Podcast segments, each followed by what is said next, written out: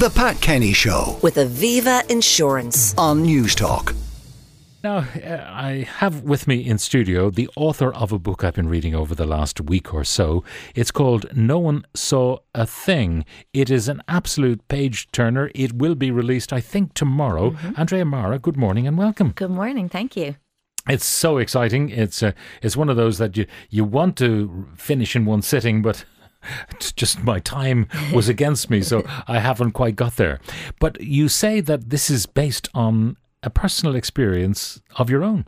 Yeah. So, well, the book's about a family from Dublin who are on holidays in London. The mom is in a tube station. It's rush hour Monday morning, and her two little girls, who are age six and two, they jump on the tube ahead of her, and she's trying to push the pram through the crowd.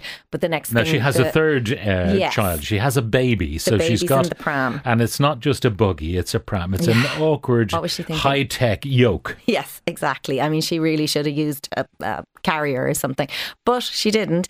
And the door is closed, and the tube takes off, and she's left on the platform in a complete panic as the tube goes off to the next station. So she's kind of trying to figure out what to do. She's frozen in terror. She contacts staff, and eventually she gets a message back everything is okay, just go to Oxford Circus, which is the next station. Now, uh, this is an experience that anyone who's been a parent understands when suddenly they cannot see their child. They're out of sight somewhere. It could be in, a bookshop and they're off behind a shelf somewhere.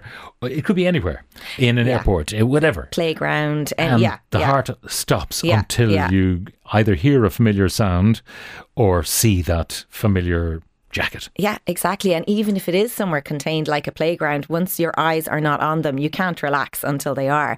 And yes, as you quite rightly pointed out at the start, this is based on a real thing that happened when I was I was a bit older than the characters. I was 12 and I was on holidays in London with my family. And myself and my 6-year-old sister got on a tube and the doors closed. And off the train went with my parents still on the platform. And like we didn't know what to do but apparently my dad had shouted Tower Bridge through the closed doors. And we hadn't heard him but someone beside us had heard and told us where to get off the tube.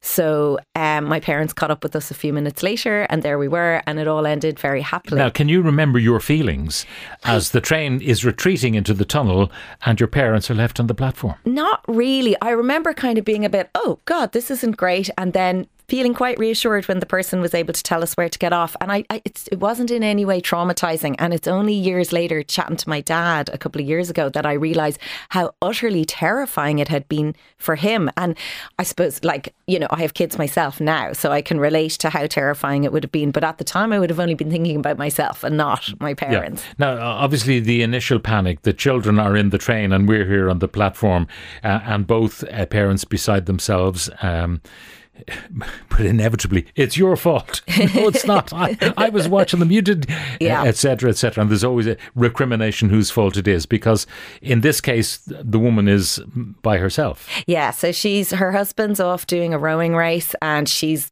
managing the three kids. She's trying to decline a call from her editor. She's a freelance journalist working part time. So that's kind of a theme in the book as well, even though it is a thriller with cliffhangers and short chapters and all that stuff. But there is a theme there of balancing kids and work and all that Yeah. side of things. So her husband's this barrister. And with we're also balancing locations because uh, the initial action is happening in an underground station, but they have come from Dublin for a particular weekend. Yeah, so they're there for a reunion with her husband's old uh, housemates that he lived with 20 years ago. So the action is set in the, the present day, that one long day when they're searching for their missing child.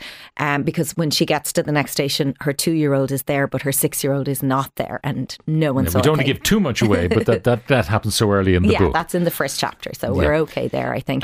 But and then we meet. Uh, we go, um, uh, you know, to, to, to back in time. Mm. We meet the the housemates, and each one of them has a very different personality. And juggling that in the writing must have been quite uh, interesting and challenging. Yeah, it was fun too though. I enjoyed it. Like I when I was writing the present day chapters where the child is missing, it's quite it's kind of it's very tense even writing it and you know, you're inside Sive is the main character, you're inside her head panicking about the child. So it was actually nice to go back to 3 days earlier, 2 days earlier when they've all just arrived and they're in the hotel and they're having drinks and there's no missing children, but you're getting to know the characters and there's a lot of kind of sniping going on back and forth. Because And, and the issue for Sive, she's the outsider in this group Hmm. of old friends who shared a house, and there's a tragedy that is mentioned uh, early on in it. Again, I'll say no more Mm-hmm. Yeah. than than that.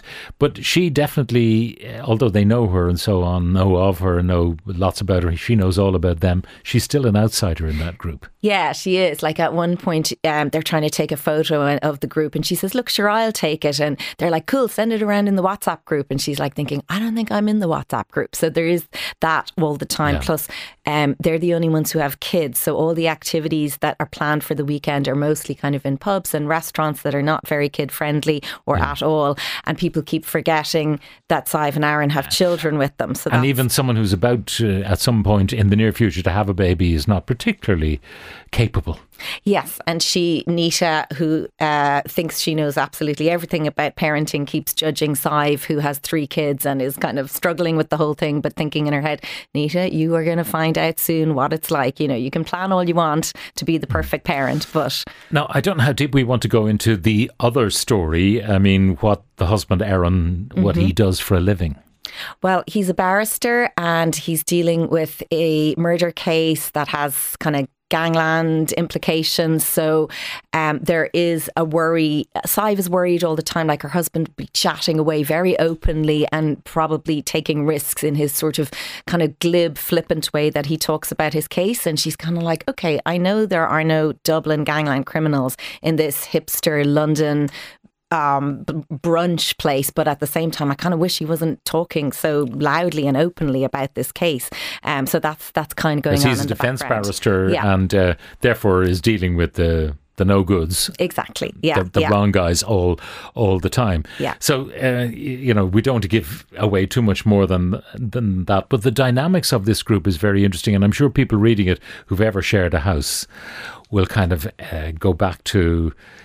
You know who did what, and Hmm. who was the boss, and who was the responsible one. Who were the, the people who inevitably got drunk? Yeah, exactly. And like they're all they get on really well, but they they're all kind of like like getting at each other in little passive aggressive comments. And it's it's twenty years on from when they shared the house, so they've all moved on in their careers. And there's a bit of one upman, well, a lot of one upmanship going on, and comparing notes about who's winning at life. So that's a big part of it. Uh, I love Andrea's books, uh, says Siobhan in Dublin. They are such page turners. The latest book was delivered by the postman this morning, just in time for my weekend away from my kids. Uh, would be great if those books were made into a movie or a TV series. That's uh, from Siobhan. Does I would television love it too. beckon? um, oh my, oh my God! This slot brought me back to a few years ago when I was flying from Gatwick, and uh, as I'm pushing the baby in the buggy, my five-year-old walked ahead and got on the monorail. I just about grabbed her little backpack and pulled her out a split second before the doors closed shut. Absolutely terrifying. Oh my god! I'm actually having palpitations thinking about that now with a five year old. That would be terrifying. Yeah. I, I mean, I suppose that's why when we all um, watched the story of Maddie McCann unfolding, that Mm-hmm. Yeah, it's that terror because I think and back, there but the grace of God kind of Exactly. moments people, as well. People were doing that. I don't think people do that now. People don't leave their kids in guest houses and hotel rooms anymore since that case. But I think back then people did a bit, and it didn't seem dangerous. So yeah. Now, um, you have a, a, a blog, uh, Office Mum. Yeah, that's kind of how it all started. I got into blogging about trying to work full time and mind the kids and juggle all of that. And then the blogging morphed into freelance writing and then into fiction writing. So that's the main thing that I do now. Yeah. books. And that whole thing of, of juggling, I mean, it's an ever present uh, problem. And, and even with all the legislation and the time off and all the rest, it, it looks like by and large, women who have children and are working both in the home and outside the home, Mm-hmm. they have a raw deal. Yeah, it's really hard. And I think no matter what way it's set up, like even when my husband and I both worked full time and paid for childcare and split all the work 50 50 as such, I still felt guilty all the time. And he would openly say he didn't feel guilty. So there's that societal conditioning. Yeah, and that It's- features in your book as well. Yeah, yeah. I mean, Aaron, uh, a bit He's not devil worried. McCare. yeah. he's not worried at all. And Sai was constantly worried about the kids and what to do. And, you know, she takes it a bit like, well, I'm working part time, so I have to do this. But honestly, even when I was working full time, I was worrying about the kids constantly, and my husband not so much. Not in a bad way because he's probably listening, but it's it's just we're brought up differently. Yeah. I think Uh, well, maybe it's a man thing. maybe, but it has to be society. I think it has to be societal conditioning. That men just don't worry about. that I uh, suppose traditionally men were breadwinners and women were at home, and then that's all changed. But women are still feeling that pull of, well, should I be at home and my friends at home, and maybe I should cut back on my hours. Whereas men have almost always worked full time and still mostly do, so they don't feel that same should I feeling that we do. Well, the book is out tomorrow. Yep. But obviously, one of your readers at least ordered Yeah. it and got it in early. It's called No One Saw a Thing. It's published by Bantam, which is an imprint of Penguin, and its author, Andrea Mara. Thank you very much for joining us in studio today. The Pat Kenny Show with Aviva Insurance. on Newstalk.